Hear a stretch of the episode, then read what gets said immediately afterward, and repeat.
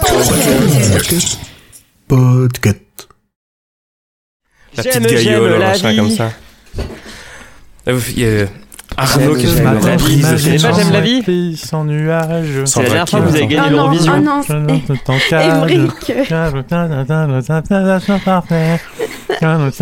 Un monde parfait.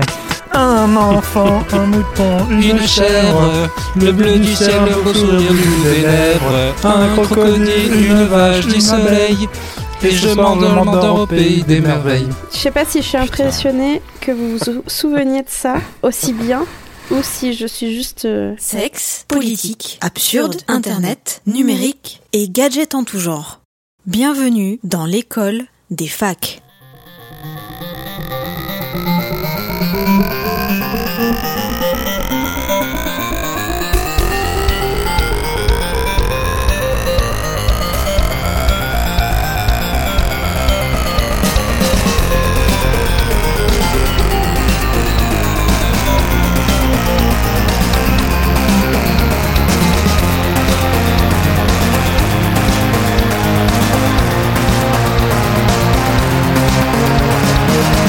Bonjour à toutes et à tous, bienvenue à l'écoute de cet épisode 42 de l'école des facs, le premier épisode hosté depuis la Belgique.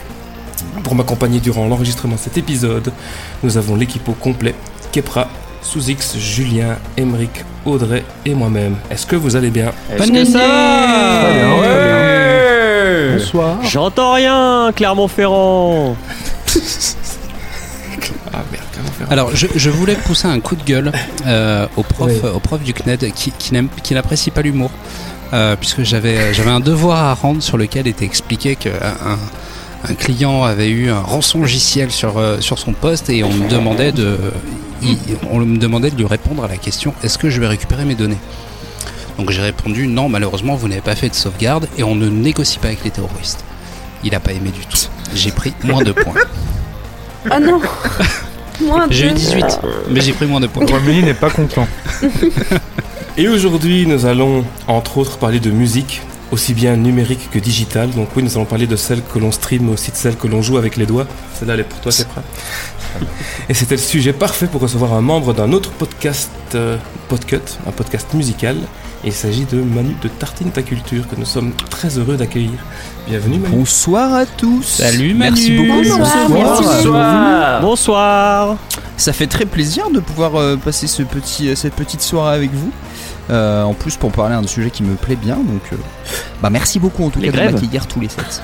Les grèves, ouais, bah alors là, étant moi-même bloqué par les transports depuis un mois, je pourrais en parler, mais euh, Ah, désolé. c'est pas très original. Non, mais en vrai, c'est pas. euh, pff, c'est la routine maintenant, déjà. Et Julien nous a prévu un joyeux sujet sur BlackRock, mais avant ça, nous allons essayer de nous remonter le moral en parlant de streaming musical avec toi Manu. Un monde magique et plein de rêves. Ouais, Je te propose plein de rêves. ouais. Euh, et ben écoutez, je prends mon petit document devant les yeux, et puis bah, si vous êtes prêts, je me lance.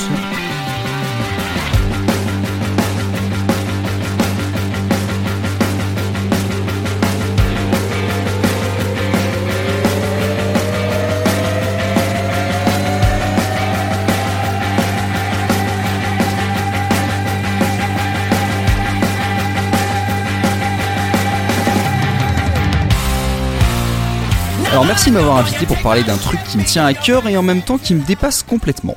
La musique en ligne, c'est un peu plus de la moitié de ma vie, entre le streaming et le peer-to-peer, du téléchargement éhonté, du stockage de masse mais bien rangé et écouté, et beaucoup de partage. C'est le bordel de Radioblog, les recommandations de Last.fm, les débuts de Deezer et surtout le paradis perdu de Groove Shark. Et puis toujours YouTube, à outrance. L'accès total à la musique m'a donné le vice de l'indépendance et de la découverte en continu. Tout est dispo, ce n'est pas vraiment nouveau, mais aujourd'hui c'est un peu moins rigolo. Quoique. En lisant il y a quelques jours un article du Guardian sur la pop culture de la décennie 2010, j'ai cerné deux grandes idées. D'abord, la pratique d'écoute n'est plus tellement un choix volontaire qu'un robinet qu'on ouvre. Le collectionneur est devenu une sorte de voyageur solitaire. En clair, le streaming à la demande a exploité tout ce qui était disponible sans pour autant sauver le marché de la musique. Et il a même accéléré la fin de la culture de masse. En fait, la culture de masse euh, telle qu'on l'entend, s'il y a une- il y a bien une forme dans laquelle elle demeure, c'est la consommation de musique en ligne. Euh, le dernier rapport de l'IFPI, alors l'IFPI c'est euh, la Fédération internationale de l'industrie phonographique, on va dire qui, qui va prendre tous les chiffres par rapport au marché de la musique. Sont des phonographes. Oui, et- mais c'est vrai sur les, pho- les phonographes, comme le terme à l'ancienne, ouais. Ils- donc ils ont détaillé sur l'année 2019 les habitudes d'écoute de environ une 30 34 000 personnes sur une vingtaine de pays. Et ils se rendaient compte que quasiment 90% d'entre eux écoutent la musique via le streaming à la demande, avec une moyenne de 18 heures par semaine. Ce qui est quand même assez, énorme si on peut comparer euh, justement aux consommations de musique qu'on pouvait avoir dans les, dans les décennies euh, précédentes. Alors à lire l'étude, ce qui est assez marrant, c'est que plus de la moitié des gens interrogés se voient comme des fans de musique. Et plus que vraiment passionnés, je dirais surtout qu'on a de plus en plus de mal à se passer de musique. C'est assez, euh, assez inattendu. Euh, Il y a un journaliste qui s'appelle Sean Cole qui a enquêté en septembre dernier sur l'importance de, la technologie et des médias sociaux euh, sur, sur l'industrie musicale.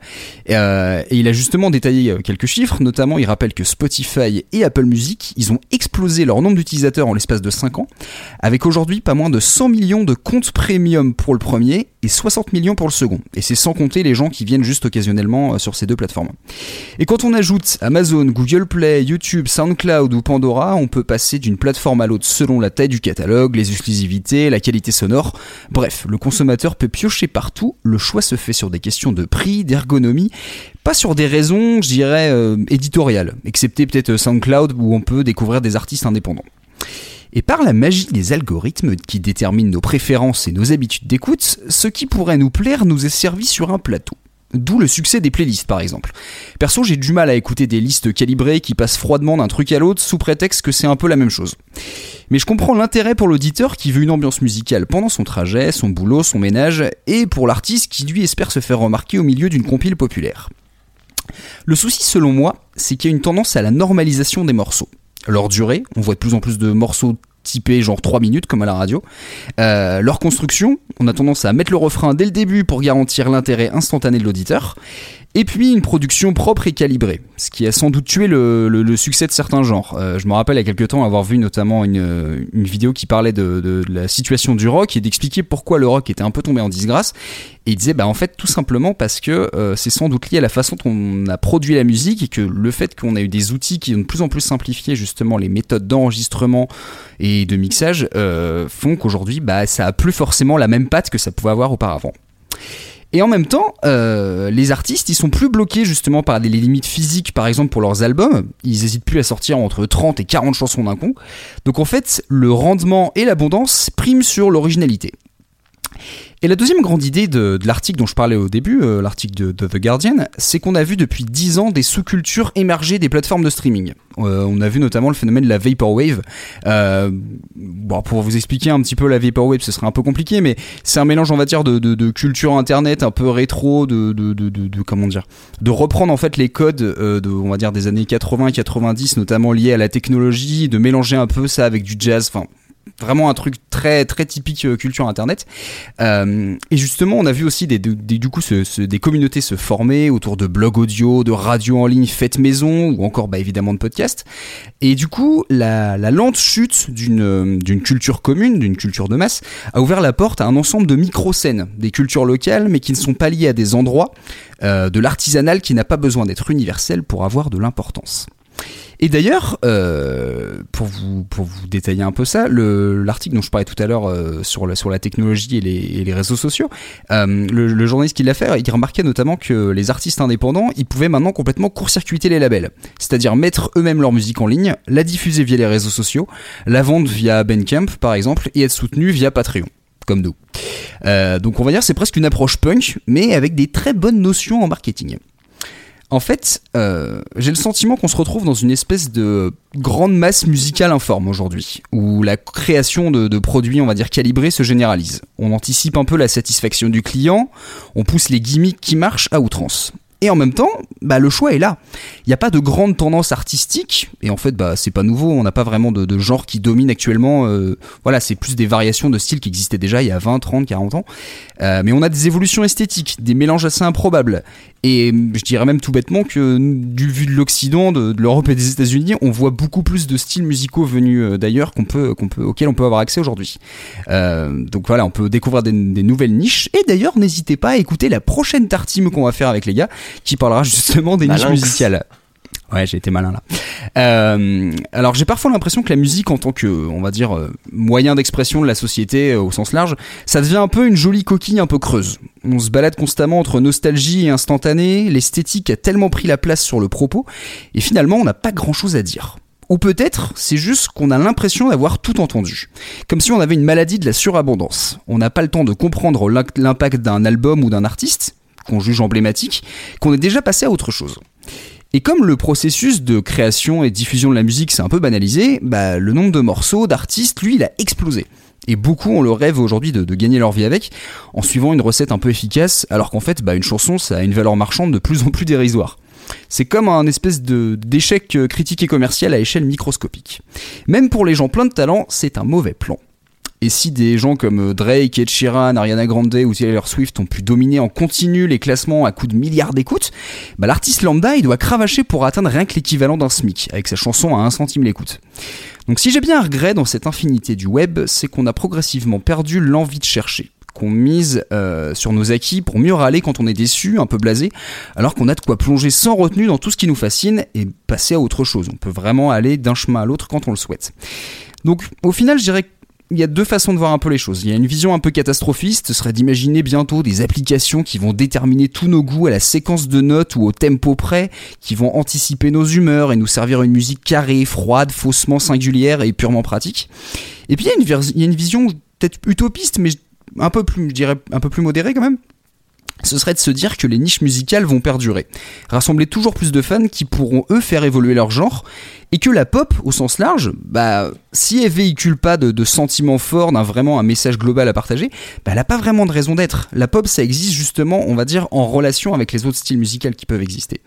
Et que 99% de ceux qui sont entrés dans, ce monde, on va dire, pour, pour se faire de la thune, bah, ils auront ni résultat financier, ni postérité, parce que la musique n'est pas qu'un cahier des charges de nos émotions. Nous sommes trop habitués au code. Maintenant, il faut qu'on reste surpris, car l'imprévu, c'est peut-être ce qu'il y a de mieux en musique. Félicitations. Quelle chronique. Merci. Merci Manu. Alors, nous avons quelques amateurs de musique et des musiciens dans l'équipe. Alors, je serais heureux d'entendre vos avis et vos commentaires. Ah bah oui, quand même, ouais. Moi, je veux pas commencer parce que je suis en train d'écrire tous mes arguments. à cette- Ok, d'accord. Ah, Alors, je pensais que t'écrivais la tienne en fait. Non, j'ai bien publié ma chronique. C'est ses arg- c'est mes arguments sur la sienne. euh, une, euh, une question euh, pour commencer, euh, Manu. Vers, euh, Ouais, vers la fin, tu, tu dis qu'on se balade entre nostalgie et instantané. J'aimerais que tu développes Ouais. un tout petit peu ce point. Bah en fait, ce qui est assez intéressant, c'est euh, je le, je le constate notamment par rapport à différents courants qui marchent beaucoup.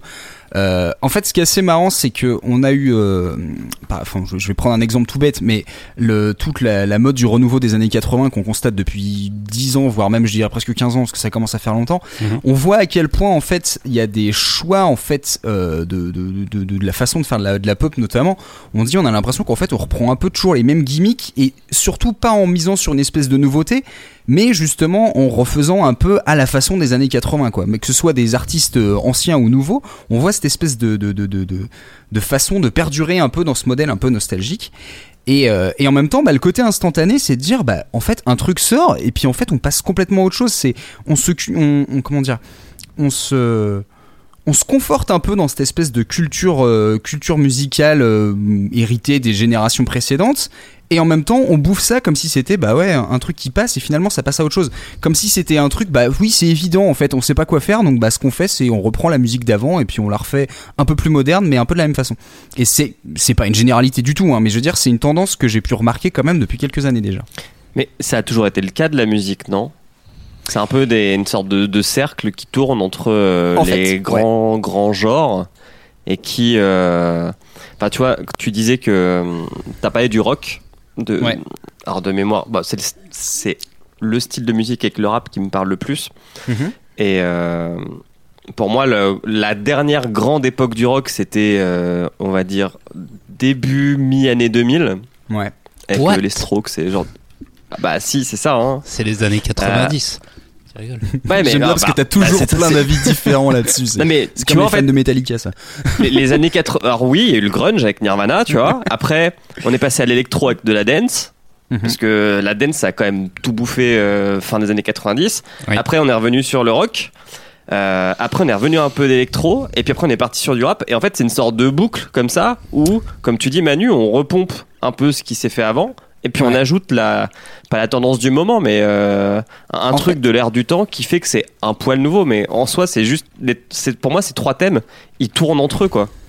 En fait, je pense qu'il y a une, euh, il y a, euh, on va dire une espèce d'accélération du phénomène. Euh, C'est-à-dire que je, enfin, je veux dire le, je vais prendre un exemple tout bête, mais dans les années euh, 80, on a été fasciné par les années 50. Dans les années 90, on était fasciné par les années 60. En général, tu, enfin, musicalement, même au cinéma, il y a beaucoup Mhm. de trucs qui font qu'on on voit à peu près l'effet générationnel de les personnes qui commencent à être influentes dans la société s'inspirent de leur jeunesse et du coup, voilà, on sent un peu toujours cette transition. C'est très Et puis intelligent aussi- ce que tu dis en plus. Merci. En plus. Et euh, Non mais ça, m'était jamais venu à l'esprit. Autant pour les jeux vidéo, tu vois, ça, me semblait évident. Autant pour la Ouais. pour la musique, euh, ça me ça me pète à la gueule. Mais pour euh, tous les arts, hein.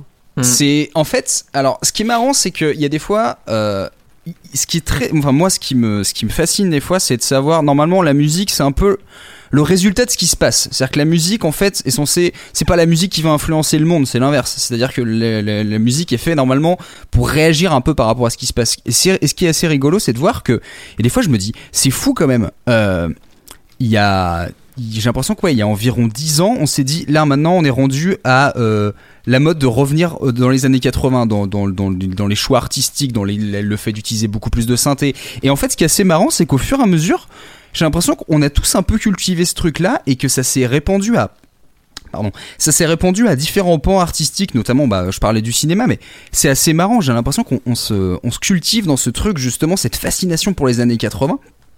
Comme si c'était vraiment notre, euh, le, le- le- notre miroir, un peu, comme si c'était un peu la, référence qu'on devait avoir en tant que de personnes qui vivons dans les années euh, 2010 et, et même 2020, quoi.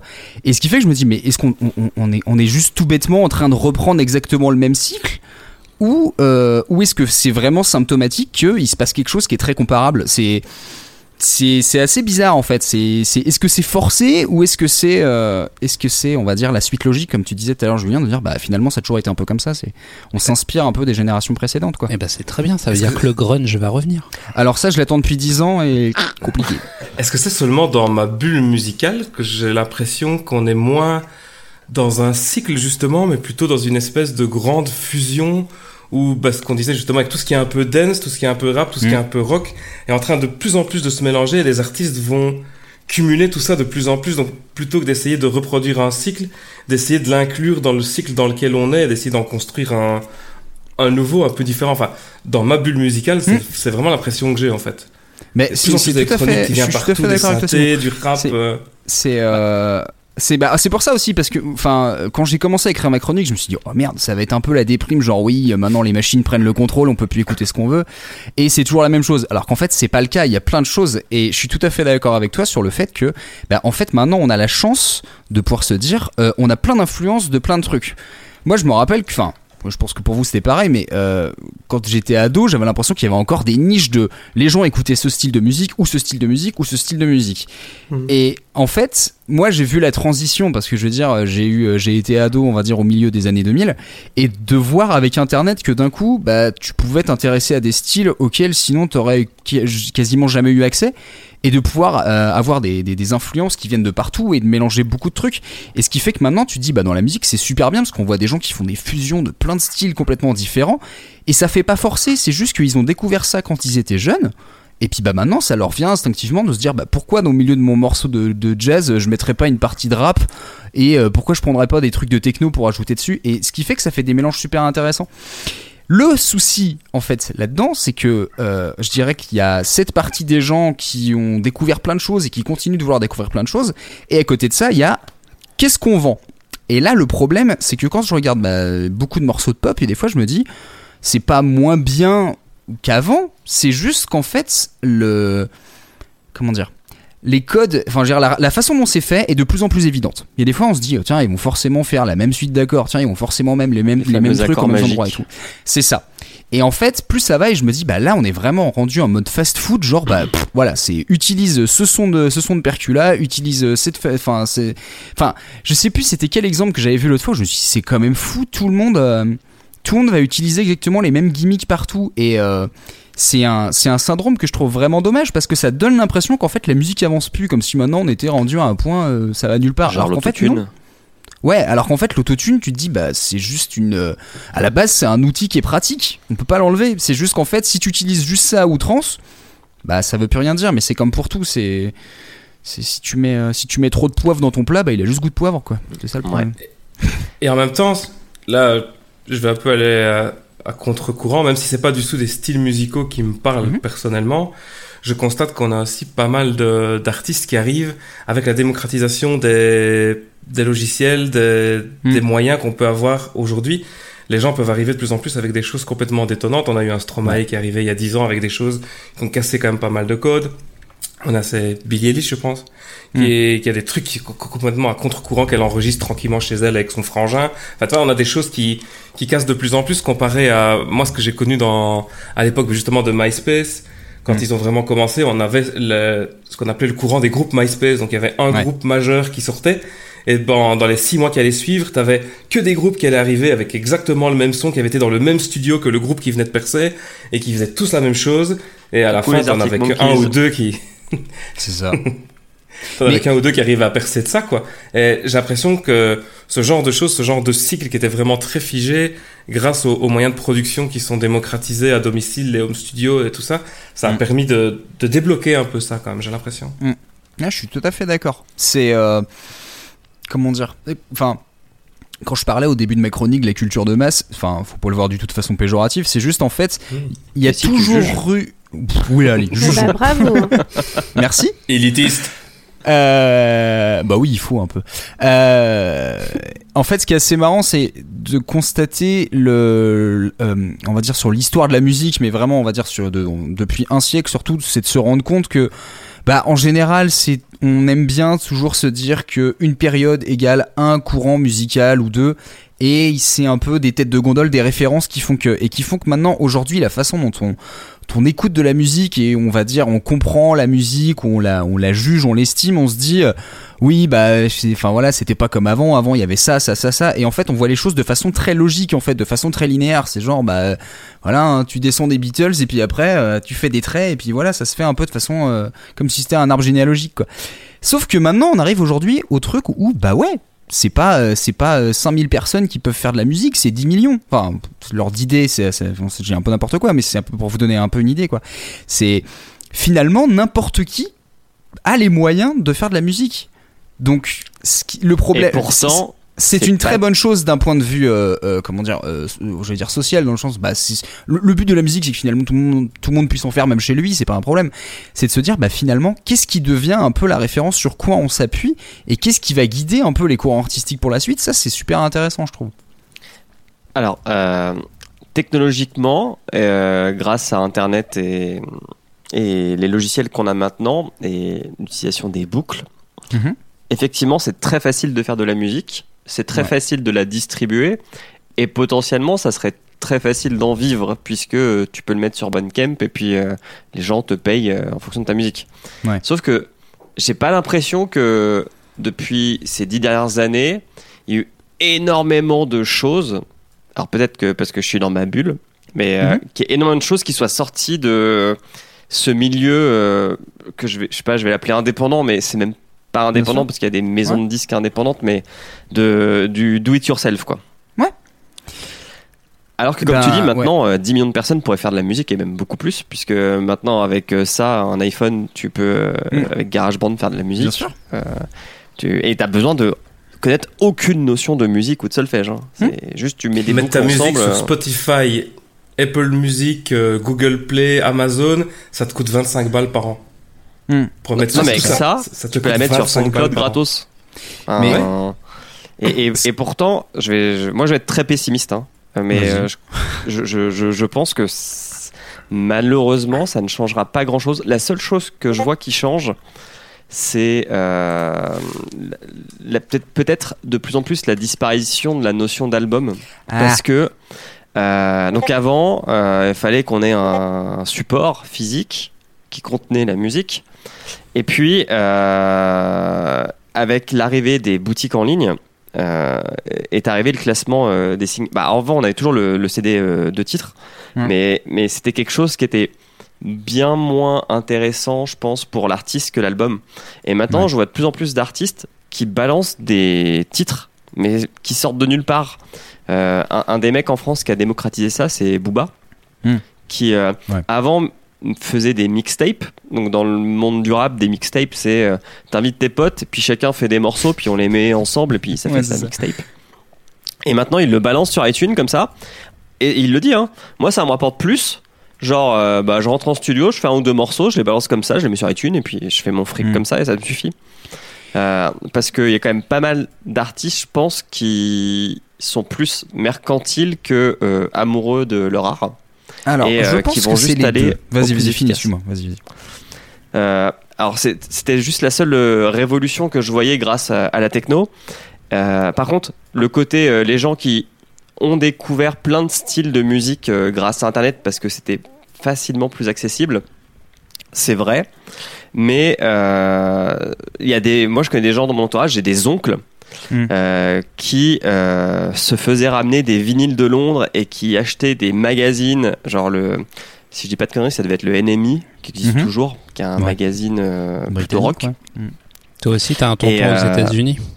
Pardon? Toi aussi, t'as un tonton aux États-Unis. Non, pas aux États-Unis, mais lui, il- enfin j'en ai un en particulier en tête qui est un fan de YouTube, coucou Jérôme, et euh, qui allait souvent à Londres ou alors qui se faisait ramener euh, des magazines et, et c'est dans ces magazines qu'il allait puiser euh, ce qu'il allait écouter ou pas. Enfin, tu vois, c'est cette découverte. Elle a toujours existé. Elle, est- alors, elle était beaucoup moins Mm. accessible que grâce à Internet. Bien mais sûr, ouais. les gens qui voulaient sortir un peu de l'ordinaire, parce que la musique, pendant très longtemps, ça a été quand même un truc d'élitiste, Mhm. et de connaître le groupe que, tu, que personne ne connaissait avant qu'il soit connu, c'était un peu, euh, un- comment dire, un, un- un- pas un signe de société, j'arrive pas à mettre le, le, le mot. Si, le, le oui, bon euh, terme. ouais, ouais, je sais ce que tu veux Marqueur dire. social un, marqueur, social, voilà, tu vois, de ouais. savoir ce qui allait marcher avant que ça marche, c'était un marqueur social. Et avant Internet, même jusqu'au dé... avant le streaming, je pense, c'était encore possible.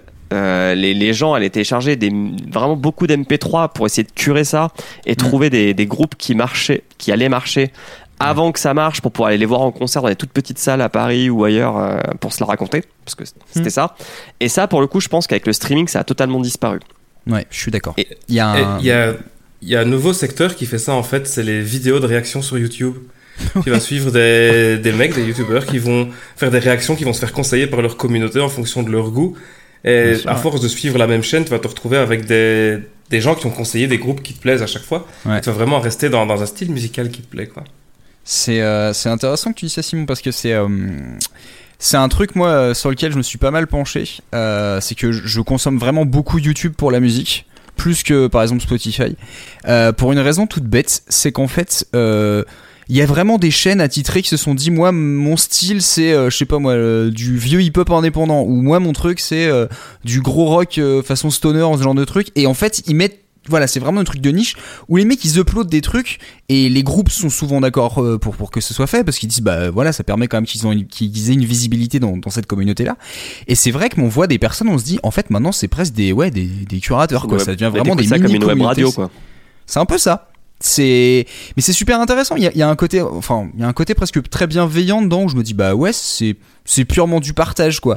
Le côté légal je sais pas trop. Il y a des fois ça l'est et des fois ça l'est pas. Mais par contre faut reconnaître que ça permet au moins d'être d'être toujours en enfin d'avoir une on va dire l'impression d'avoir de la nouveauté de de, de, de pouvoir ouais avoir avoir des conseils sur des trucs et pas juste euh, parce que je sais plus qui j'en parlais. Je trouve que la plus grosse difficulté aujourd'hui c'est tu vois passer des centaines de noms d'artistes tous les jours et, euh, et comment tu choisis ceux que tu vas te dire parce que tu vas pas pouvoir écouter tout le monde. Donc comment tu fais ta présélection déjà c'est hyper compliqué. Et le, le je dirais que le problème actuel d'avoir une grosse plateforme de streaming comme Spotify qui domine mm, quand même relativement le marché c'est de se dire bah en fait ok ils ont une énorme banque de données mais là-dedans en fait qu'est-ce qui est écouté? C'est vraiment très très très peu.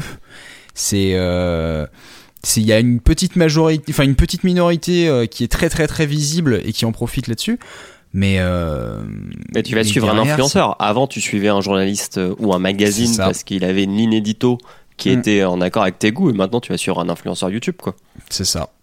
Mais ce qui est intéressant, alors je voulais juste revenir sur un petit point, ce que tu disais tout à l'heure, Julien, sur la question de l'album, parce que je trouve que c'est un truc un peu symptomatique. Euh, Il y a. euh, comment dire il y a des je dirais des vulgarisateurs ou même des ouais, des, des conseillers euh, sur internet des fois ce que, ce que je trouve bien c'est que on voit quand même que le côté un peu critique tient toujours la, à toujours un- euh, ça reste un truc important. Les gens ont quand même besoin pas juste qu'on leur dise c'est bien ou c'est pas bien mais d'avoir un peu de contexte d'essayer de comprendre un peu plus pourquoi c'est pourquoi c'est intéressant pour eux d'écouter ça et, euh, et sur la question de l'album, euh, je me rappelle avoir fait un, j'ai fait un article il y a quelques temps qui parlait justement de l'album en disant que c'est un truc qui pouvait pas vraiment mourir, parce qu'en fait, euh, c'est pas un truc générationnel l'album, parce que euh, ok, il y a le côté un peu ouais, euh, faire un grand album concept euh, façon euh, rock des années 60-70, mais au-delà de ça, en fait, euh, l'album, on va dire, c'est presque un, un truc de crédibilité pour un artiste. C'est-à-dire que s'il veut avoir euh, s'il veut être reconnu par, par un public, s'il veut être reconnu par, euh, bon, on va dire la presse, même si au fur et à mesure ça a de moins en moins d'importance, mais euh, c'est important quand même d'avoir une espèce de démarche artistique qui se contente pas juste de faire des singles de 3 minutes de temps en temps qui ont aucun rapport entre eux. Il faut, il faut quand même qu'ils aient, une, aient une identité. Et moi je m'en étais rendu compte sur un truc tout bête, c'est le nombre de stars de la pop qui ces dernières années ont sorti des, albums, voire certains des albums concept genre Beyoncé, et tu te dis, mais meuf, enfin, limite, je comprends pas pourquoi tu le fais. Tu pourras limite faire comme Drake, sortir 40 chansons, les foutre toutes les unes après les autres sur, euh, sur Spotify, il y a quand même comme beaucoup ça qui les gens font peuvent des voir que ça. compiles, quoi. Plus Il y a beaucoup albums. qui font de compiles, mais le format de se dire on va pas juste sortir un son, mais quand même faire en sorte que on ait ce, ce, ce format global en fait, cette espèce d'entité, bah ça, ça continue de fonctionner. En tout cas, ça continue d'avoir du sens dans la tête des gens. Je trouve ça assez intéressant en fait. Et ce serait bien qu'on essaye d'entendre un petit peu euh, Emmerich, euh, Kepra ou Audrey, Non, qu'on a un petit Ouais, peu laissé derrière nous en s'emportant dans notre sujet. Moi, je veux bien euh, rebondir.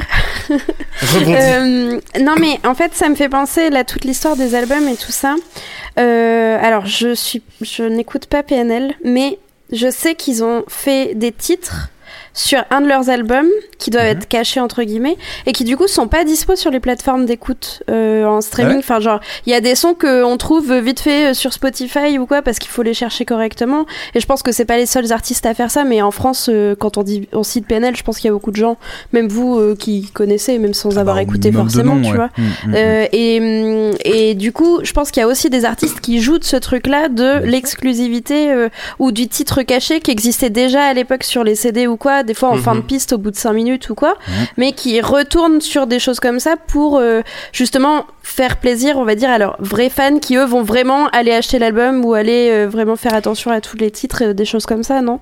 Je suis tout à fait d'accord avec toi, d'autant plus que euh, c'est comment dire. Je trouve ça en plus lié à la culture internet. C'est-à-dire que le le côté Le Easter alors, un peu.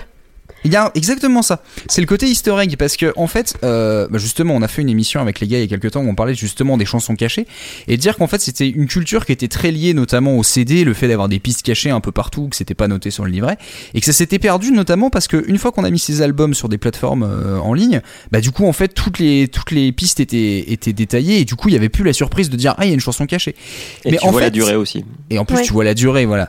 Et euh, mais pour autant, euh, ça, moi, je vois régulièrement encore des histoires de dire tiens, mais en fait, ils avaient une autre chanson euh, qui était qui était pas présente sur le truc, mais par d'autres moyens, en fait, en récupérant une adresse mail, aller chercher des trucs et tout. Il y a eu vraiment des campagnes de communication. Ouais, ah bah les Japanese, les Japanese bonus tracks, ça, c'est super intéressant ça. C'est euh, le, le fait de se dire tiens, en fait, il y a cette version qui est sortie que dans ce pays-là parce que pour le marché de là-bas, c'était plus intéressant. Et en fait, ouais, c'est c'est ce côté exactement Easter egg de se dire bah en fait, il y a toujours des trucs à chercher et les gens adorent chercher. C'est c'est je pense que voilà, quand t'es vraiment intéressé par un projet, t'hésites pas justement à prendre le temps de te dire je vais aller sur ce site qui va emmener sur ce site qui va emmener sur ce site et à la fin j'aurai un pauvre fichier MP3 mais au moins je serais content je l'ai eu quoi. Et il y a un truc par rapport à ça, par rapport au concept d'album ou pas album, euh, où j'étais un peu d'accord avec ce que Julien disait, du fait qu'il y a des artistes qui vont commencer à sortir, justement, plutôt que de sortir des albums, sortir des morceaux isolés. Mhm. Il y a un autre aspect qui, justement, peut être plus intéressant artistiquement. Il y a le groupe, euh, bon, plutôt métal ici typé euh, Bring Me the Horizon, qui ont décidé Mhm. de ne plus sortir d'albums, de longs, de longs albums, mais plutôt de sortir des EP de deux ou trois titres. Parce qu'ils disent que l'engagement euh, artistique que tu dois faire pendant un an pour composer, préparer ton album, l'enregistrer, préparer sa sortie, tout ce qui se passe par rapport à ça est tellement énorme que c'est du temps créatif que tu perds Ouais. et que sortir des deux trois titres, tu t'engages beaucoup moins, tu peux suivre plus ton envie du moment et tu tu sors parfois des morceaux que tu as enregistrés il y a un an qui n'ont plus la même saveur pour toi que que ce qu'ils avaient à l'époque, qui correspondent plus à l'actualité du moment Mm. où tu les as enregistrés. Donc, euh, ça peut être aussi intéressant d'un point de vue artistique de passer dans ce mode de, de composition et de sortie d'album là. quoi. Bien sûr. ouais. J'ai une question. Ouais. Euh, Il y a un autre aspect que t'as pas pu euh, mettre dans ta chronique parce que bah, il faut bien que qu'on en sait. c'est euh, le, le- la technologie a beau avoir amené de la légalité dans euh, la consommation de la musique éle- électroniquement, Ouais. euh, les, les artistes n'en vivent pas. Ouais. Ils gagnent quand même beaucoup moins d'argent pour la plupart que lorsqu'on vendait du physique. Bien sûr. Et du coup, ça, ça s'est reporté sur les lives. Parce que clairement, euh, en, en- ça va faire, attends, ça fait 15 ans que je fais des concerts. Euh, avant, on allait voir des concerts en province, on payait sa place 10 balles, Ouais. enfin 10 euros. Et maintenant, c'est genre impossible d'aller dans une salle de concert qui est dédiée à ça et de payer euh, sa place 10 balles, quoi. Ouais, bien sûr. Euh, et moi, j'ai dans les, mes, mes souvenirs que, alors surtout dans le rock, que c'était pendant les tournées que euh, les groupes composaient leur, euh, ou du moins faisaient des recherches sur leurs morceaux Mhm. du euh, d'album d'après. Ouais. Et ma question, je ne sais pas si tu auras la réponse, c'est maintenant que les lives sont devenus plus rentables, les, les groupes, je pense, tournent beaucoup plus qu'avant. Et donc, est-ce qu'ils ont quand même toujours le temps Est-ce que d'un point de vue créatif, ça se ressent Est-ce qu'ils ont toujours le temps euh, d'aller enregistrer des nouveaux albums qu'ils composent euh, pendant qu'ils font les lives Ou est-ce que maintenant le live, c'est devenu un peu la supply chain de l'artiste qui euh, enchaîne des tournées d'un an et demi, deux ans, et qui fait juste euh, bah, son job alimentaire d'aller jouer ses morceaux sur scène euh, Alors, pendant, euh, pendant ces tournées C'est dangereux de généraliser. Hein. c'est, euh, euh, je pourrais pas répondre à toute ta question. Euh, mais Est-ce que, non, du- il y a- est-ce que du coup, il y a il y a- des artistes qui en ont parlé? Alors, il y a un point, moi, je trouve que c'est intéressant que tu disais de dire, euh, euh, comment dire, que maintenant, limite, ils ont de fois, enfin, il limite besoin de faire encore plus de live qu'avant. Euh, bah, en fait, pas vraiment, parce que si tu regardes bien, depuis, ouais, on va dire minimum les, enfin, en fait, je sais même pas depuis quand, mais le fait de se dire qu'il y a des, t'as des groupes comme ça qui passent pendant 10 ans, ils font genre, on fait un album, après on part un an en tournée, on revient, on repart en tournée, autre chose on repart, on rebosse sur un album, puis après on fait une pause de trois mois, mais après on repart sur une tournée. Mais en fait, c'est des cercles comme ça, c'est des trucs, ça existe depuis des plombs et des plombs. Je pense qu'en fait, ce qui a vraiment changé, et t'as bien fait de le soulever sur l'aspect financier, c'est que avant, les concerts coûtaient pas cher parce que, on va dire, euh, l'accès à la musique, le fait d'acheter un disque, te coûtait cher. C'est déjà un investissement en soi. Par contre, aller voir la personne en concert, te coûtait pas grand chose parce qu'on partait pas du principe que euh, qu'on allait forcément miser là-dessus. Maintenant, c'est l'inverse. Maintenant, c'est vraiment l'inverse. C'est tu fais ta musique, mais on va dire euh, c'est en live que tu vas pouvoir, euh, on va dire guillemets, un peu prouver ta qualité parce que comme je disais, c'est le fait qu'il y ait beaucoup de musique qui passe, bah, finalement il y a des trucs super bien, ça va te rentrer dans l'oreille, ça va te ressortir. Par contre, quand tu vois un groupe qui te marque en concert, tu vas t'en rappeler. C'est normal. Donc je Et pense qu'en fait et tu vas acheter le t-shirt. Non mais c'est vrai, hein. et, là, et c'est là que tu te rends compte que le merchandising, c'est c'est devenu Ah un truc. euh, Les t-shirts à 25 Ils balles, moi, je trouve, ça en je trouve hein. ça ahurissant, mais c'est quand tu dis qu'il y a des fois tu payes plus pour un t-shirt que ce que tu aurais payé pour euh, pour euh, limite ta place de concert plus l'album en cumulé il y a il y a 10 ans, c'est c'est incroyable quoi. Mais euh, En fait, je me suis fait cette réflexion parce que euh, je suis fan de Muse. mhm. Donc Muse, le premier album est sorti en 99. Donc c'était Ouais. une époque où le disque, c'était la teuf. Et, euh, et vers la fin des années 2000, euh, c'est une réflexion que je viens d'avoir pendant ta chronique. hein. Ils se sont mis à faire de plus en plus de morceaux, mais qui étaient faits, on dit, des morceaux faits pour être joués dans des stades, quoi. Ouais. Et plus du tout des morceaux faits pour être écoutés chez soi au casque ou sur un, sur un système sono euh, de Ouais. qualité. Et, et je suis en train de me demander si bah, ils n'ont pas été influencés par le fait que ils se sont mis à faire de plus en plus des tournées extrêmement longues Mhm. et donc à leur créativité, surtout celle de Bellamy, euh, le chanteur du groupe, parce que c'est lui qui fait 90% Mm. du groupe, a été influencé par le fait que, vu qu'il passait de plus en plus de temps à faire du live dans des stades, bah, il s'est dit, je vais faire de la musique qui va pour ça, tu vois. Eh ben, je vais te trouver une- un équivalent qui fonctionne très bien, euh, même si c'est- ça me fait chier d'en parler parce que parce que j'ai pas du tout aimé le film. Mais en revoyant Bohemian Rhapsody la dernière fois, t'as Mhm. cette scène ahurissante où il t'explique pourquoi ils ont fait We Will Rock You et We Are the Champions, en expliquant concrètement que c'était un truc où quand ils seraient dans des stades où il y aurait des milliers de gens devant eux, bah leur faire juste euh, taper dans, les mains, bah euh, ça, c'est voilà, ils ont créé un morceau, enfin ils ont créé même deux morceaux en l'occurrence, en se disant voilà, c'est parce qu'on sait que le de la même façon qu'en fait, ils avaient vu en fait des supporters de foot, l'histoire est vraie là-dessus. Ils sont allés à un match, je sais plus, bah, euh, je sais plus où c'était. Euh, ils ont été épatés de voir à quel point en fait les supporters pouvaient réagir justement euh, à, certains chants. Et ils se sont dit, bah ouais, on pourrait faire un truc pareil, en fait, un truc où voilà, c'est on fait on fait morceaux typés justement pour être face à des publics énormes. Et en fait, il y a plusieurs groupes comme ça. Je suis tout à fait d'accord que Muse l'a fait. J'essaie de chercher. Green Day fait pas mal aussi. Euh, mais on a eu pas mal d'artistes comme ça où tu te dis c'est marrant, limite leur style a presque changé parce qu'en fait ils ont créé des morceaux qui étaient adaptés au fait d'être face à des masses complètement euh, des, ouais, des, des, des, des publics complètement immenses ouais. Coucou Coldplay Ah bah ouais bah eux alors Ouais. eux c'est c'est un peu la quintessence de ce truc là ouais. Kefra Mais- Emmerich, Seven. Nation Army, euh, chanson calibrée Ah. pour les stades ou pas? Euh, non je ne pense pas. Pas sa Non, composition. chanson mais- repris par des fans de, enfin des fans, par des supporters de foot. Ouais. Et du coup, ça l'est inscrit dans les stades. Je pense que c'est une ça. exception. Parce que Jack White était vraiment surpris. Euh, positivement d'ailleurs, ça m'avait un peu étonné de sa part, mais en fait il l'a plutôt très bien pris le fait que Seven Nation Army soit un truc qui soit chanté maintenant partout euh, pour n'importe quelle raison. Euh, mais par contre oui, il avait été vraiment surpris de la réaction du public que ce soit devenu un, bah, un truc que tu scandes dans tous les stades, manifestations de ce que tu veux. Ça... Ça a commencé en Italie. En Belgique. Tout le monde va dire ouais c'est dans mon pays ouais. Non, ça a vraiment commencé en Belgique. Ah ouais? Je vais vérifier. Moi, je voulais Je- juste réagir un- sur un truc euh, qu'a dit Julien Oui. au début. Euh, son postulat que les groupes composaient pendant qu'ils étaient en tournée. J'avais plutôt l'impression que c'était l'inverse. Qu'ils tournaient pour présenter leur album et qu'ensuite ils faisaient des pauses pour composer. Ça dépend vraiment des groupes. T'as un groupe comme Metallica, quand ils ont composé le Black Album, ils sont restés pendant six mois dans le studio tous les jours. euh, et t'as des groupes qui composent avec leur MacBook dans le, dans le tourbus, euh, qui se mettent sur une carte son USB et qui partent, qui, commencent, qui posent quasiment l'album entier comme ça, quoi, tu vois. Ça dépend Bah, en vraiment gros- des groupes. euh, Ça peut faire partie de l'inspiration de voir ton public Ouais. réagir à tes morceaux et tout ça, Mm, comme ça peut être aussi un moment où t'es tellement à bosser que t'as besoin de respirer, je pense. Enfin, Mm. euh, je pense Ouais, que ça, euh, vrai- ça dépend vraiment de ton énergie euh, du moment. Juste, Simon, on a tous les deux raison. Comment est-ce possible Simultanément En c'est. Non, c'était un match entre le club de Bruges et le Milan AC à Ah, Milan. D'accord ok pas mal pas mal. Mais ce sont les supporters belges qui l'ont chanté. c'est Ce sont les supporters belges qui l'ont chanté en Italie.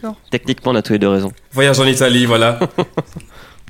Et euh, moi, je, euh, moi, Ouais, je, voulais vas-y, réa- dis-moi. ah, ouais, je voulais réagir sur le fait que vous axez beaucoup, je trouve, sur le, la production, euh, dans ce que ça a changé, etc. Euh, moi, ce- mon impression, mais c'est parce que j'ai un usage euh, comme ça, c'est que clairement, ces outils euh, modernes font que je suis beaucoup plus curieux et je découvre beaucoup plus de trucs différents euh, à travers ça qu'avant.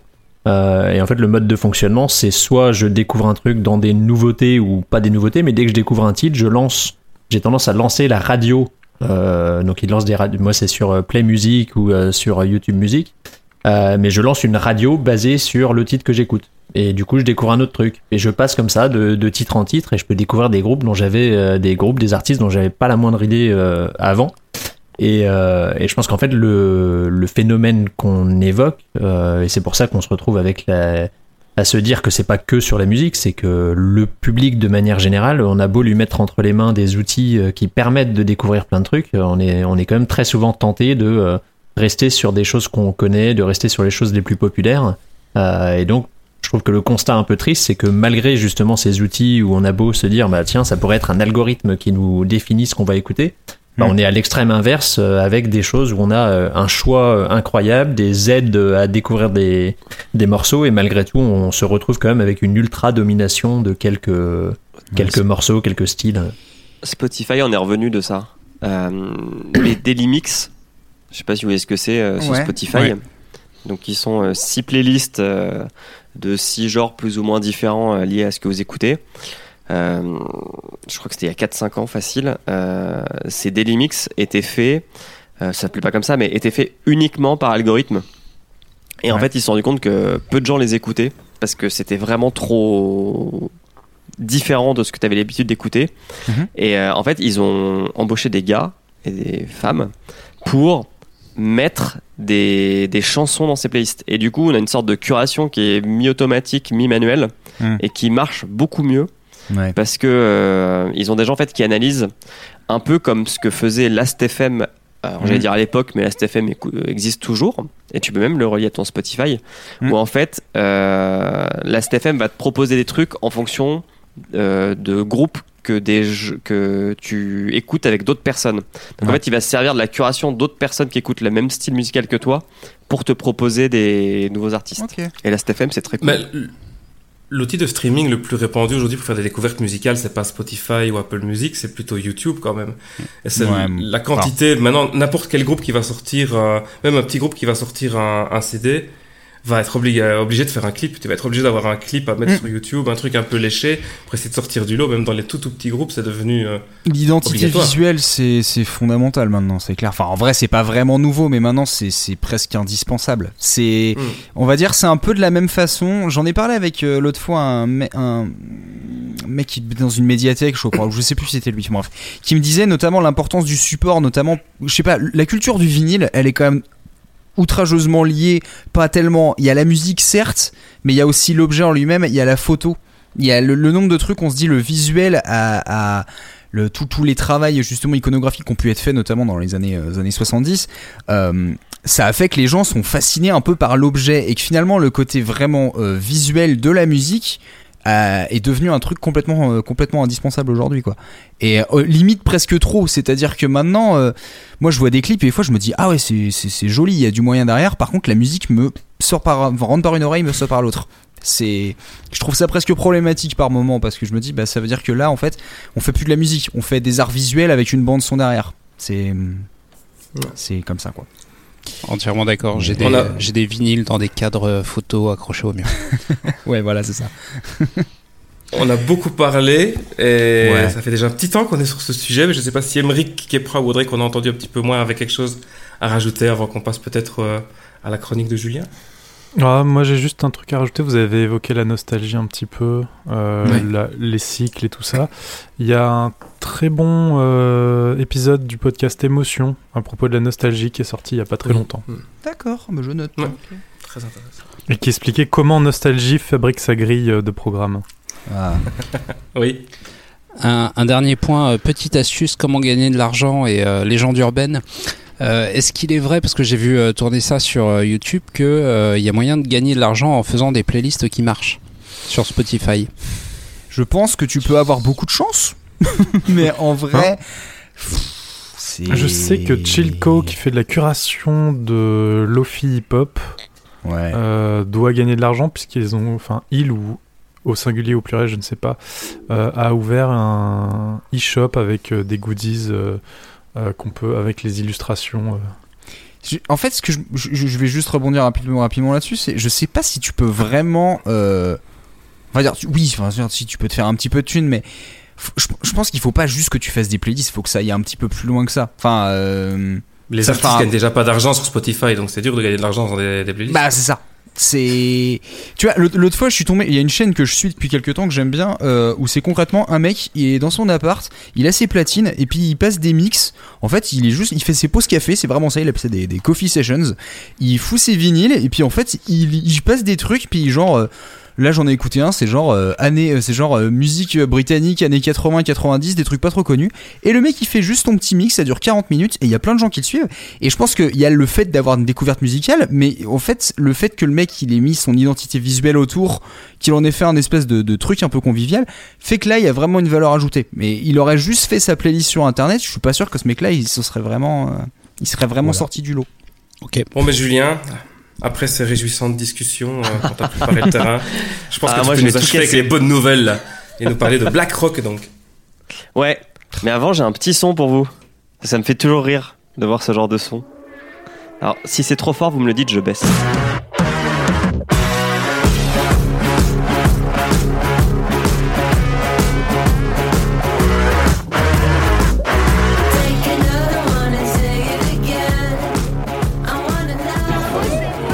Châtelet, ce matin. On bouscule pas là, s'il vous plaît. Les voyageurs sont compactés les uns sur les autres en attente des rares wagons qui circulent. Bref, c'est la merde.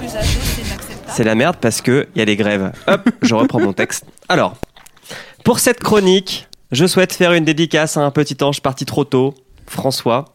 J'espère être à la hauteur de ta grandeur de troll. Je vais, je vais pas faire une imitation de sa voix, mais vous allez reconnaître le ton. Alors les ouin ça fait 8 km à pied par jour dans Paris à cause de la grève C'est pas si cool que de faire le trajet la ligne 13 à pied, non? Découvrir la plus belle ville du monde à pied et sentir la transpi au bureau, c'est pas génial? Non, toujours pas. Les grévistes qui ne bloquent pas, c'est important, ils font grève. C'est euh, le leader de la CGT qui a bien insisté sur cet élément de langage, car la, séma- la sémantique est important, en ont gros sur la patate pour leur retraite.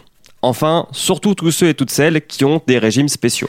Et dans leur viseur, il y a bien sûr le gouvernement, les assureurs, mais aussi un truc qu'on ne connaît pas trop chez nous, les fonds de pension. Mm. En France, la retraite, comme la sécurité sociale, est basée sur un modèle dit solidaire. Tout le monde cotise pour tout le monde. Alors que dans d'autres pays, la retraite se fait surtout par capitalisation. Donc chacun se fait sa propre retraite. Je capitalise sur ma propre retraite. Je me fais mon petit adore. Et ça, un, ça fait peur parce que ça nous responsabilise au lieu d'être un peu infantilisé par l'État qui gère ça pour nous. Et de deux, ça veut dire qu'on laisse nos économies dans les mains d'acteurs privés qui vont faire travailler ou jouer avec, c'est selon votre curseur politique, cet argent. Aux États-Unis, les actifs, donc les gens qui travaillent, versent donc une mensualité à ces fonds qui vont acheter par exemple des actions sur la bourse pour, euh, voire ils vont même acheter parfois des entreprises carrément pour faire fructifier votre retraite. Votre retraite. Je bafouille. Voilà pour l'explication. Et donc, parmi ces entreprises qui font peur aux grévistes, il y en a une dont le nom est peu connu en France qui s'appelait BlackRock. Alors, est-ce qu'avant cette grève, vous connaissiez BlackRock? Non, mais on dirait un vrai nom de méchant. Pour moi, c'était une société américaine qui produit des armes euh, ou des milices Ouais. privées euh, pour Grave. les envoyer en Afghanistan. Ouais, ça fait un peu mercenaire privé, ouais. Et Villecorp, vous avez raison. Euh, on n'en est pas loin. Alors, le rocher noir hein, est pourtant à l'origine d'un véritable Skynet. Alors, explication, etc. Comment je vais arriver là? Alors, petit aparté, euh, j'ai eu l'idée de parler de BlackRock parce que notre beau président Manu Oh. a fait officier la Légion d'honneur le directeur français de cette entreprise. Alors, le directeur français, enfin, le directeur de la branche française, qui était aussi français, pour être précis.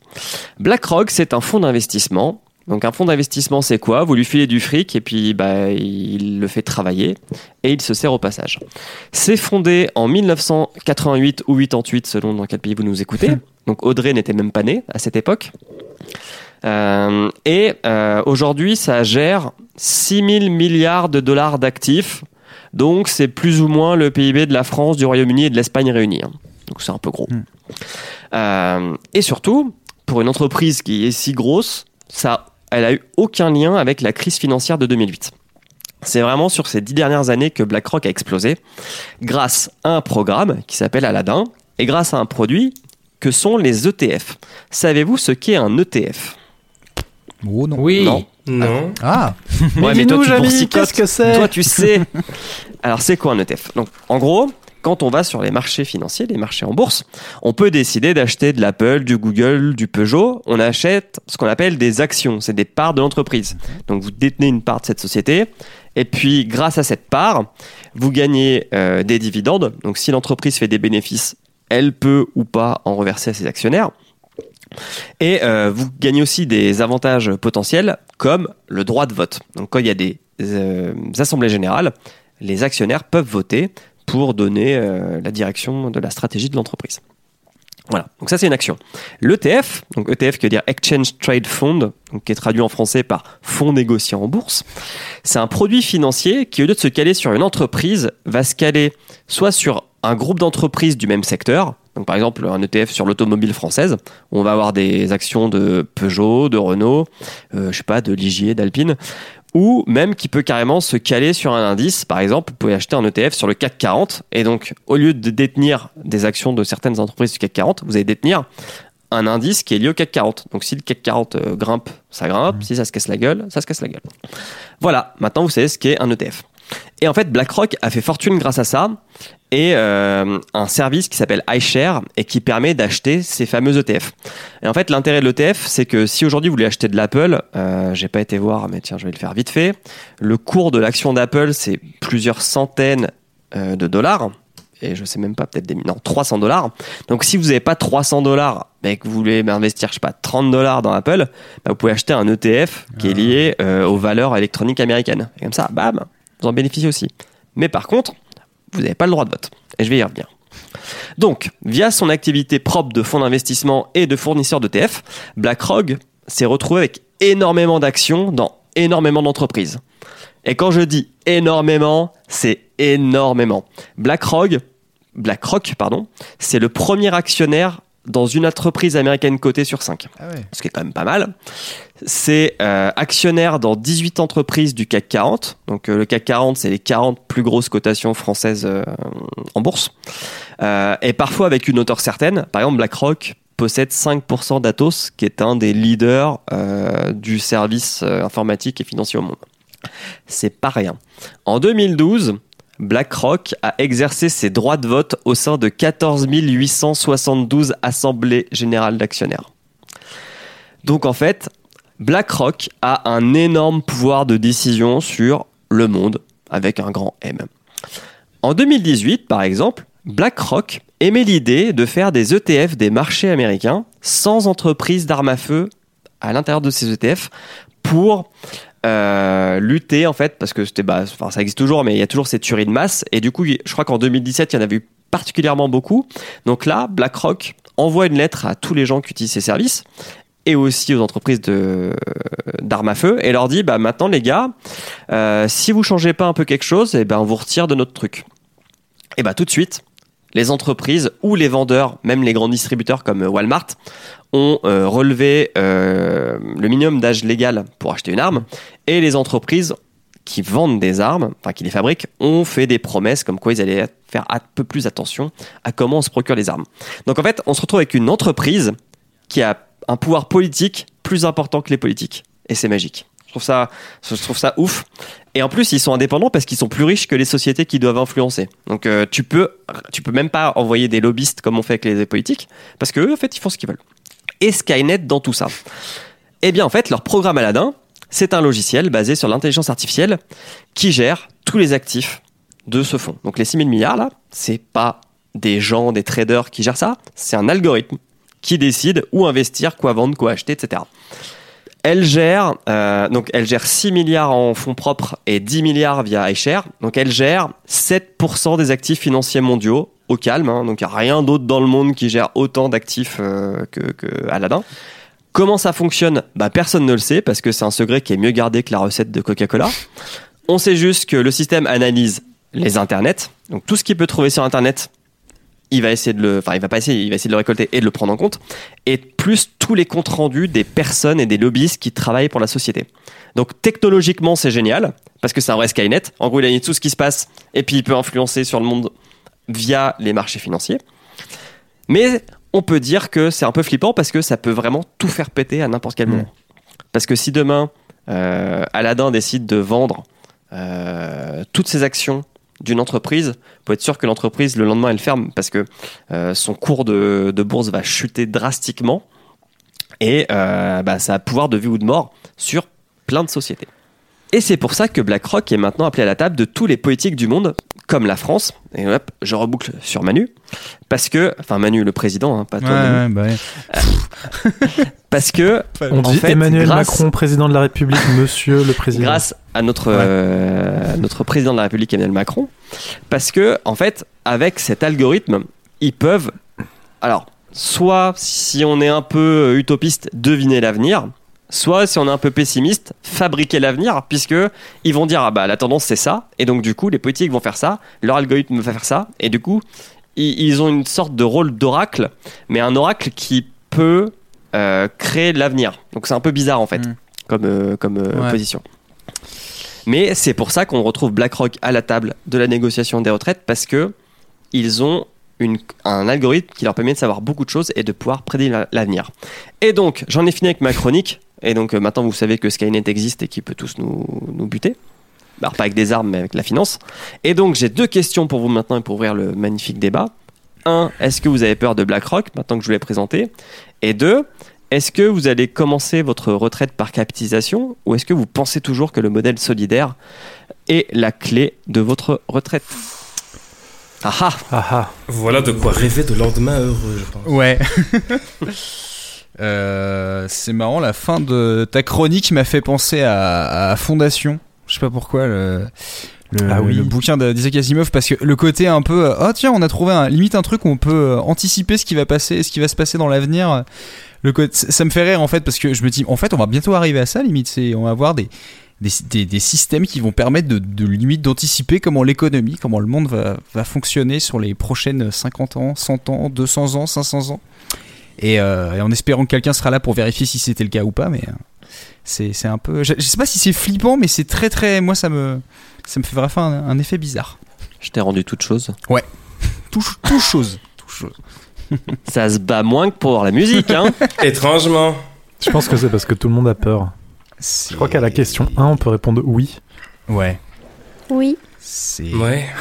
Je Est-ce qu'on a c'est- peur uniquement ouais. de BlackRock ou est-ce qu'on a peur plutôt de ce que BlackRock euh, représente en porte-étendard qui est quelque chose de beaucoup plus global et Ouais. Ouais, je suis d'accord. Alors moi je ne peux pas me permettre de dire du mal. Euh, j'ai en ma possession du iShares MSCI Europe UCITS ETF. Euh, je ne peux pas me permettre de dire du mal de. de- Sache que les produits iShare représentent 50% des ETF en Europe. Et le reste c'est du euh, mes, iShares. mes autres ETF. Mais ouais, en- alors, euh, si vous voulez pas trop flipper, mais quand même un peu, euh, ils ont un concurrent Oh. Ah. qui s'appelle euh, Van- Vanguard, Vanguard. qui est à peu près aussi gros qu'eux. Et en fait, euh, ils commencent à se mettre d'accord sur tout. Ah bah oui. Mais du coup, est-ce que Kepra peut dire du mal de Vanguard ou euh, t'as des actions aussi là-bas? Euh, bah, je suppose que c'est eux Lixor en fait. Ah merde. Non Non, Lixor c'est encore d'autres. Bah, Lixor, c'est bi- non, Lixor, c'est un cours. Donc, euh, enfin, Bah c'est oui, bah, c'est bizarre, alors. Ah Non, ça va être du iShare aussi. il sait Ah, même pas ce du qu'il achète. C'est un étrange. ETF. hein. Bah oui. Ce sont des ETF. Ah ouais, c'est hein. un ETF de Société Générale. Bon bah j'ai j'ai du j'ai de le- l'ETF euh, Société Générale. Ah non, mais dans ma tête, je confondais avec le Libor, pardon. Ah. Je sais pas si t'as des actions dans des T1000 ou dans des T800. C'est ça qui est un peu Ouais, bah oui. Non, mais ce qui est ouf, c'est qu'on pensait tous que Skynet, ça allait être un algorithme militaire euh, qui allait prendre possession des, des drones de Boston Dynamics et qui allait nous envoyer des chiens tueurs pour nous tuer, Qui font Alors des fait- backflips dans les escaliers. qui font des backflips dans les escaliers et qui peuvent ouvrir des portes, trembler. Mais en fait, euh, bah non, euh, il y, a, il y a déjà un truc, il y a déjà une, la plus grosse capitalisation boursière au monde a mis euh, tous ses actifs, donc je répète, 7% des actifs mondiaux Ouais. Dans les mains d'un algo La, question qui analyse Internet. ouais, la question que je me pose, c'est euh, historiquement, c'est la première fois qu'on voit un truc pareil ou pas? Je dis ça parce que euh, je me rappelle être tombé sur les trucs sur euh, quand tu voyais les marchés de la bourse au 19e siècle et les écarts de richesse. Des fois, je trouvais ça ahurissant. Je dis même maintenant, en fait, on n'arriverait même pas à quantifier ce que ça pouvait représenter. Et, euh, et du coup, c'est pour ça, avec le recul, je me dis, mais en fait, c'est un phénomène qui est vraiment plus impressionnant que ce qu'on a pu avoir auparavant ou, pas? Oui, je pense. Alors, de mémoire, je vais, chercher en même temps, mais je crois que le seul mec qui a eu un truc à peu près équivalent, mais que c'était que pour les États-Unis, ça devait être de Rothschild, qui à un moment possédait vraiment énormément de richesses euh, aux US, mais jamais, euh, dans le monde entier. Et l'autre truc, je pense qu'on n'a jamais vu auparavant. Rothschild ou le Rockefeller Non, parce que Rockefeller, ouais. je- Euh, Rockefeller, Ouais. pardon. Ah bah. C'était quoi 400 milliards, je crois, j'avais vu. C'était euh, entre 350 400 milliards, je crois qu'il avait de, de fortune. Non, mais c'est surtout en pourcentage Oui, du oui, bien sûr, oui. C'était, Ouais, ouais, euh, c'était ouf. Mais, euh, mais ce qui est ouf avec, euh, avec BlackRock, c'est le vote, en fait. C'est-à-dire que, bon, déjà, ils influencent, pardon, ils influencent euh, de par, quand BlackRock achète ou vend tel type d'action dans tel secteur, ça a un effet sur les marchés euh, de ouf. Mais en plus, ils ont le droit de vote. Donc, c'est-à-dire que ils peuvent même influencer euh, la stratégie d'une boîte.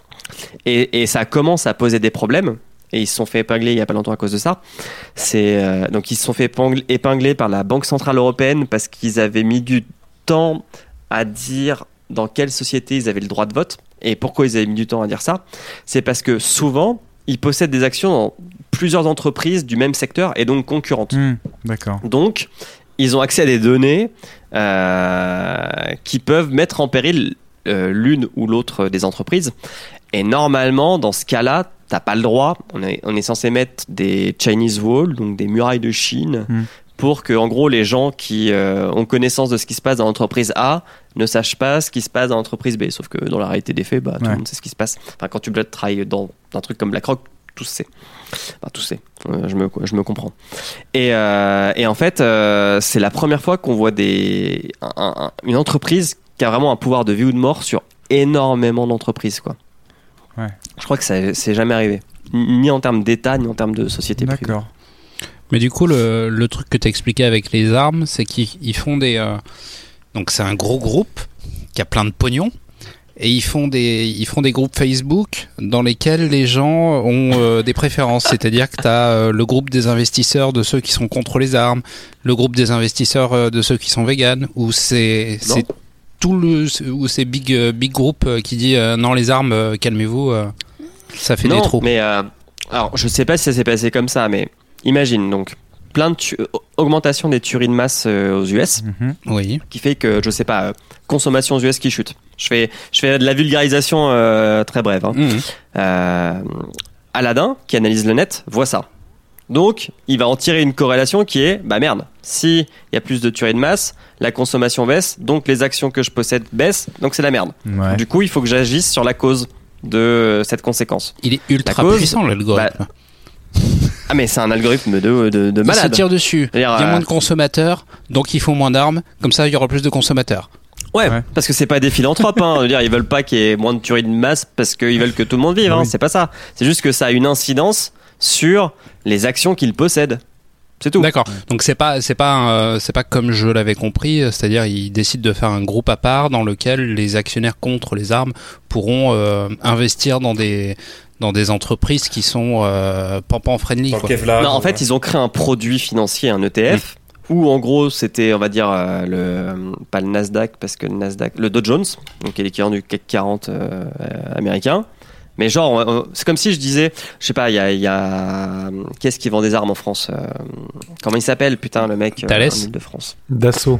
Dassault, voilà. Euh, Dassault doit être coté en bourse, Charles. si j'ai pas de conneries. Charles Dassault.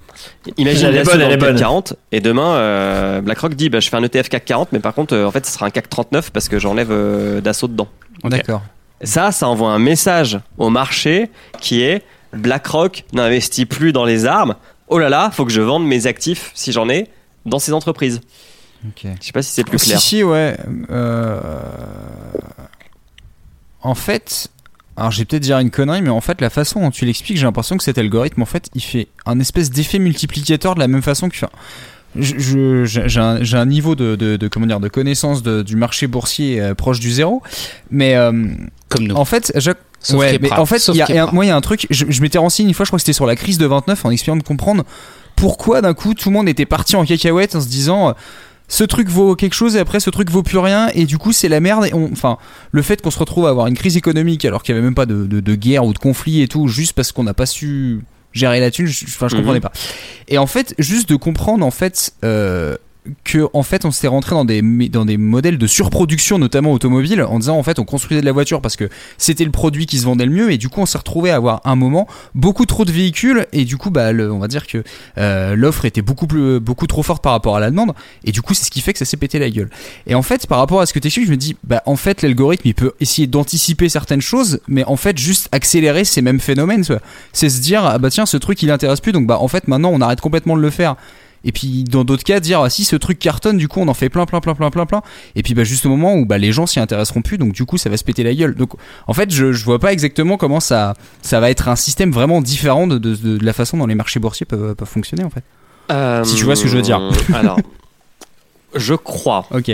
Euh, par rapport, alors la crise de 29, c'est pas celle que je connais mieux, mais par rapport à la crise de 2008, par exemple, la crise des subprimes, pareil, si je vulgarise, en gros, ça s'est cassé la gueule parce que on faisait des prêts immobiliers aux US sans garantie, Ouais. donc tout le monde achetait des maisons sans avoir la capacité de rembourser, et en fait, il y avait des produits financiers qui étaient liés à ces prêts-là. Ouais. Donc en gros, euh, euh, tu achetais des, des ETF qui n'étaient pas liés à du CAC 40, mais qui étaient liés, on va dire, au prêt immobilier aux US. Donc cet argent, là, là, tu filais à la banque pour avoir une part de ça. La banque le filait euh, à l'épargnant pour qu'il achète sa baraque. Mhm. Et puis après, il remboursait avec des intérêts. Voilà. Sauf que l'épargnant, il n'a pas pu rembourser. Ouais. Donc, euh, bah, du coup, euh, par effet de domino, parce que tout le monde avait de, de ces produits-là, euh, ça a fait euh, cette, cette fameuse crise financière puisque l'argent n'était plus là. D'accord. Euh, ça, entre guillemets, c'est pas la cause euh, d'un truc comme BlackRock. Mhm. Par contre, si je comprends bien ce que tu dis et tu as raison, un truc comme BlackRock permet, comme Aladdin surtout, permettra de le voir plus rapidement. Ouais. Parce que, parce que il- normalement, si le truc est aussi smart que, enfin intelligent pardon que qu'il en a l'air, Ouais. il verra tout de suite et avant tout le monde que les gens commencent plus à rembourser. Et donc il se dira oh là là, j'ai des actifs euh, qui sont liés au prêt immobilier, au prêt hypothécaire euh, américain. Ouais. Je vois qu'il y a des gens qui commencent à poster sur Twitter que ils se sont fait virer de leur baraque parce qu'ils n'arrivaient plus à rembourser. D'accord. Je vends. Ok. Et, et- et en fait, le truc, c'est qu'ils ont une telle caisse de résonance parce qu'ils ont un thème volume que, que bah, ça peut pas passer inaperçu. Quoi. En fait, ce que tu veux dire, c'est que ça pourrait anticiper, en fait, on va dire l'explosion d'une bulle, quoi. C'est avant qu'on. Ouais. Voilà. Ok. Et du coup, peut-être. Mais enfin, la question est toujours, c'est est-ce que ça peut l'empêcher ou c'est juste, euh, on le sait plus tôt, mais au final, on peut pas y faire grand-chose, quoi. C'est, enfin, c'est un peu la question que je me pose. C'est. que Bah, Ils ont aucun intérêt à l'empêcher. Oui, ah, c'est ça. Oh. Wesh, les endormis Plus rien à dire sur BlackRock Waouh. Ah non, mais alors là, euh, c'est compliqué quand même. C'est triste comment c'est devenu compliqué quand même. hein. C'est. C'est-à-dire que nous, on n'a pas d'argent. Donnez Ouais. au Oui, Patreon. c'est vrai que euh, niveau épargne, c'est pas ouais. moi qui vais acheter des parts, je ne m'appelle pas Kepra. euh. Mais, Mais du coup, vous capitalisez pas Vous êtes pas en train de vous faire un petit capital pour votre retraite? Oh là, alors déjà le mot retraite. pour ma euh, retraite? mais euh, déjà, faut que je paye la vôtre? Alors, euh, on n'y est pas. Tu- tu- La nôtre, tu la paieras que quelques années, puisque tu payes aujourd'hui pour ceux qui sont à la retraite aujourd'hui. Oui, mais vous serez à la retraite avant moi, enfin. S'il y a une retraite. Bah, tu fais peut-être un retraite, métier voilà. plus pénible que nous, Tu cotises même pas pour moi. Ah oui, c'est vrai que euh, tous sauf et ni Simon. pour moi. C'est moi qui suis le plus proche de la retraite et c'est moi qui n'en profiterai pas. Non mais c'est un truc de ouf parce que j'ai l'impression qu'autour de moi tout le monde dit bah de toute façon ma retraite je la toucherai pas et pourtant j'ai pas l'impression que beaucoup de gens se disent bah je vais me la faire moi-même Ouais. en mode euh, carpe diem bah je verrai bien ce qui se passe Bah non, mais. Bon, le monde va s'effondrer avant, de toute façon. C'est trop de trucs à prendre en compte en fait. Enfin, je sais pas. Moi, je sais que c'est un truc sur lequel j'ai du mal à me projeter parce que la notion de retraite, elle est niée à se dire. Alors, si j'imagine les choses dans une trentaine d'années, mais je sais même pas. euh, Tu sais, je sais même pas où j'en serais à ce moment. Enfin, c'est c'est très compliqué, je trouve maintenant, euh, comparé aux générations précédentes qui, on va dire, avaient un chemin de vie qui était quand même assez linéaire et assez concret. Maintenant, euh, putain, je sais même pas, j'aurais peut-être changé trois fois de boulot, euh, trois fois de région et, euh, et j'aurais peut-être perdu une jambe en route. Enfin, j'en sais rien, tu vois. C'est eh ben, raison de plus. c'est c'est de trucs de dire la notion de retraite en soi, elle me paraît complètement, tu vois, c'est hyper lointain quoi. C'est Et c'est là que les ETF entrent en jeu en plus par rapport à toute cette complexité. Mhm. C'est que la bourse, historiquement, si tu achètes en répartissant bien sur les différents secteurs d'activité, dans les différents marchés, etc., c'est gagnant euh, à 20, 30, 40 ans. Il y a, si tu prends vraiment des périodes de 20, 30, 40 ans, il n'y a aucune période qui est perdante. Donc tu as tout Ouais. intérêt à commencer maintenant pour ton futur toi de dans 20 ans. Oui, mais vous allez bientôt Achète- lui dire aussi achète- d'acheter un appart achète ou du une iShares. maison. euh, achète, achète Parce du que l'immobilier, ça va pas surtout descendre. les mêmes iShares oh là là, que moi, comme ça, ça parents, Cette augmente. conversation, c'est terrible. J'espère que tu as investi Eh bah dans oui Xiaomi. il faut quand même. grandir Audrey Oh, c'est fini le temps de l'insouciance mais non, reste en tout Tu es adulte maintenant. Mais euh, dire qu'on capitalise euh, pas, c'est euh, c'est pas vrai. Euh, Certains d'entre nous sont propriétaires terriens. et bah voilà par exemple C'est vrai. Enfin, propriétaires d'un crédit, mais euh, propriétaires. Voilà. ok Eh bien, tout ça a été très intéressant. Je pense qu'on a fait le tour du coup. Est-ce que quelqu'un avait encore quelque chose à rajouter ou on a vraiment terminé? Euh, juste Ouais. je mettrai des liens dans la description de l'épisode parce qu'il y a pas mal Oui. d'articles et il y a surtout un super reportage euh, sur euh, YouTube qui a été fait par euh, enfin qui a été du moins diffusé par Arte Radio Arte pardon euh, sur euh, BlackRock Euh, D'ailleurs, j'avais juste une toute petite question, Julien, par rapport à ça. Je me demandais, euh, qui c'est qui dirige en fait BlackRock concrètement? Enfin, je veux dire, C'était Carlos, On va- Carlos Ghosn. Non, non, c'est son fondateur. je, je dis ça parce que Il s'appelle Larry Flink, Ouais, si je dis pas Parce que du coup, je regardais vite fait en me disant, mais en fait, c'est qui, il y a qui dans leur, euh, genre dans leur, leur conseil d'admi- d'administration et, euh, et concrètement, ce que tu disais, enfin finalement, s'ils peuvent décider, tu dis s'il y a des acteurs qui ont des intérêts politiques derrière, ils font un peu ce qu'ils veulent. Et j'avais vu que le fameux Larry Fink, apparemment, euh, il était peut-être pressenti si Hillary Clinton avait été élu, il aurait peut-être eu un poste, tu vois, au gouvernement américain. Et ce qui fait que je me suis dit, bon, Ah, on a bien fait de voter Trump. hein. ouais. enfin nous, on l'a pas fait. Mais... Ouais. Mais, euh, mais ce qui fait quoi, je me suis dit, euh, c'est pas, enfin dans ce cas-là, ce serait des robots qui contrôlaient le truc. Je pense que les mecs qui sont derrière, ils ont forcément des intérêts politiques qui vont aller dans un sens ou un autre. C'est obligé, quoi. Bah oui. Mais du coup, est-ce que, est-ce qu'on arrive à mettre des, des noms derrière ces gens-là? Est-ce qu'on arrive à voir un petit peu euh, Alors on pourrait faire une énorme chronique sur euh, tous les gens de euh, la SEC, donc la Security Exchange, le C, je sais plus ce que c'est. Ouais. Commission. Commission, merci. Qui est euh, l'équivalent de la Banque de France euh, aux US, donc qui est le régulateur. Et en fait, la SEC est remplie d'anciens banquiers, surtout de banques d'investissement comme Goldman Sachs, euh, entre autres, la plus connue. Euh, et donc qui proposent des lois qui favorisent leur ancien employeur. D'accord. En fait, Très bien. c'est euh, l'inconvénient de dire que on a besoin de gens qui ont travaillé dans le privé sur des domaines pour être compétents pour on va dire décider des politiques qui doivent régir ce secteur. Je veux dire entre avoir un banquier qui a passé enfin un mec qui a passé 30 ans en banque et un mec qui a passé 30 ans dans différents ministères et qui a fait l'ENA. Ouais. Je pense qu'il y a du pour et du contre de qu'est-ce que tu mets au ministère de l'économie par exemple. Mais l'inconvénient que ça a de mettre un ancien banquier euh, au ministère de l'économie, par exemple, qui doit donc régir sur les lois qui vont euh, cadrer les banques, bah, c'est qu'il y a de grandes chances qu'il fasse passer des, qu'il qu'il ne soit pas objectif comme beaucoup de personnes Mhm. et qu'il fasse passer des lois qui peuvent servir son ancien employeur, qui pourra le l'accueillir à nouveau si jamais euh, il perd son poste. C'est un peu compliqué. Si- Ouais, ouais. C'est pas le cas dans l'autre sens? C'est- C'est aussi le cas dans l'autre sens. Tous pourris. Si, si. Ouais, ça, ça- ça- ça donne un peu ça hein, comme avis quand même au final. Non, pas tous bourrés, mais Ouais. tous, euh, ils sont pragmatiques. pas loin, quoi. Bah, ils sont. J'aime bien l'utilisation du mot pragmatique quoi. Ouais, regrette. Bah, ils, ils capitalisent sur leur carrière hein, Ouais. en plaçant des actifs qui peuvent euh, leur rendre service plus tard. Ah, et Tu capitalises sur leur carrière, quand- en fait. Quand- j'ai un tupperware et que j'ouvre et que ça pue, je me dis pas ah c'est pragmatique. Non mais euh, enfin bon là on en a parlé beaucoup du monde de la finance mais euh, enfin je veux dire euh, dans plein d'industries euh, genre Monsanto euh, ils sont quand même très bons pour placer beaucoup de gens à des postes clés euh, à la Commission européenne quoi. Ouais. Enfin, Mhm. c'est- malheureusement euh, comme ça que fonctionne le monde. Mm, mm. Et c'est dans un monde Ouais. comme ça que tu veux que je cotise pour ma retraite? Voilà, très bonne Pour réaction. leur retraite. leur retraite. Bon, je pense qu'on a fait le tour et qu'il va être Ah, temps de nous dire au revoir alors. hein. Ouais. Alors je vais commencer par remercier Manu d'avoir accepté notre invitation et pour l'excellente chronique qu'il nous a préparée. Bah, Si t'as envie de double me merci.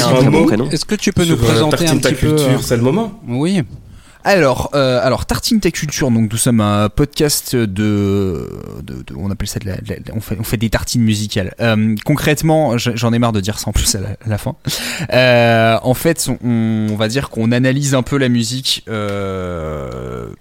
Sous toutes ses formes. Euh, plus largement, on a commencé en fait à faire d'abord un, format qui parlait des reprises de musique, d'expliquer un petit peu différentes histoires liées à la musique. C'est pas dire ça c'est bien ou ça c'est pas bien, mais d'essayer un petit peu de bah, montrer un petit peu l'évolution de la, musique à travers notamment les reprises. Et puis euh, depuis un an maintenant, on fait une émission qui s'appelle la, la Tartime. euh, où on parle justement d'un thème à chaque fois, on choisit tous les mois un thème différent, et puis on est trois autour de la table à aborder justement un artiste ou un courant qui soit lié justement à la thématique du mois.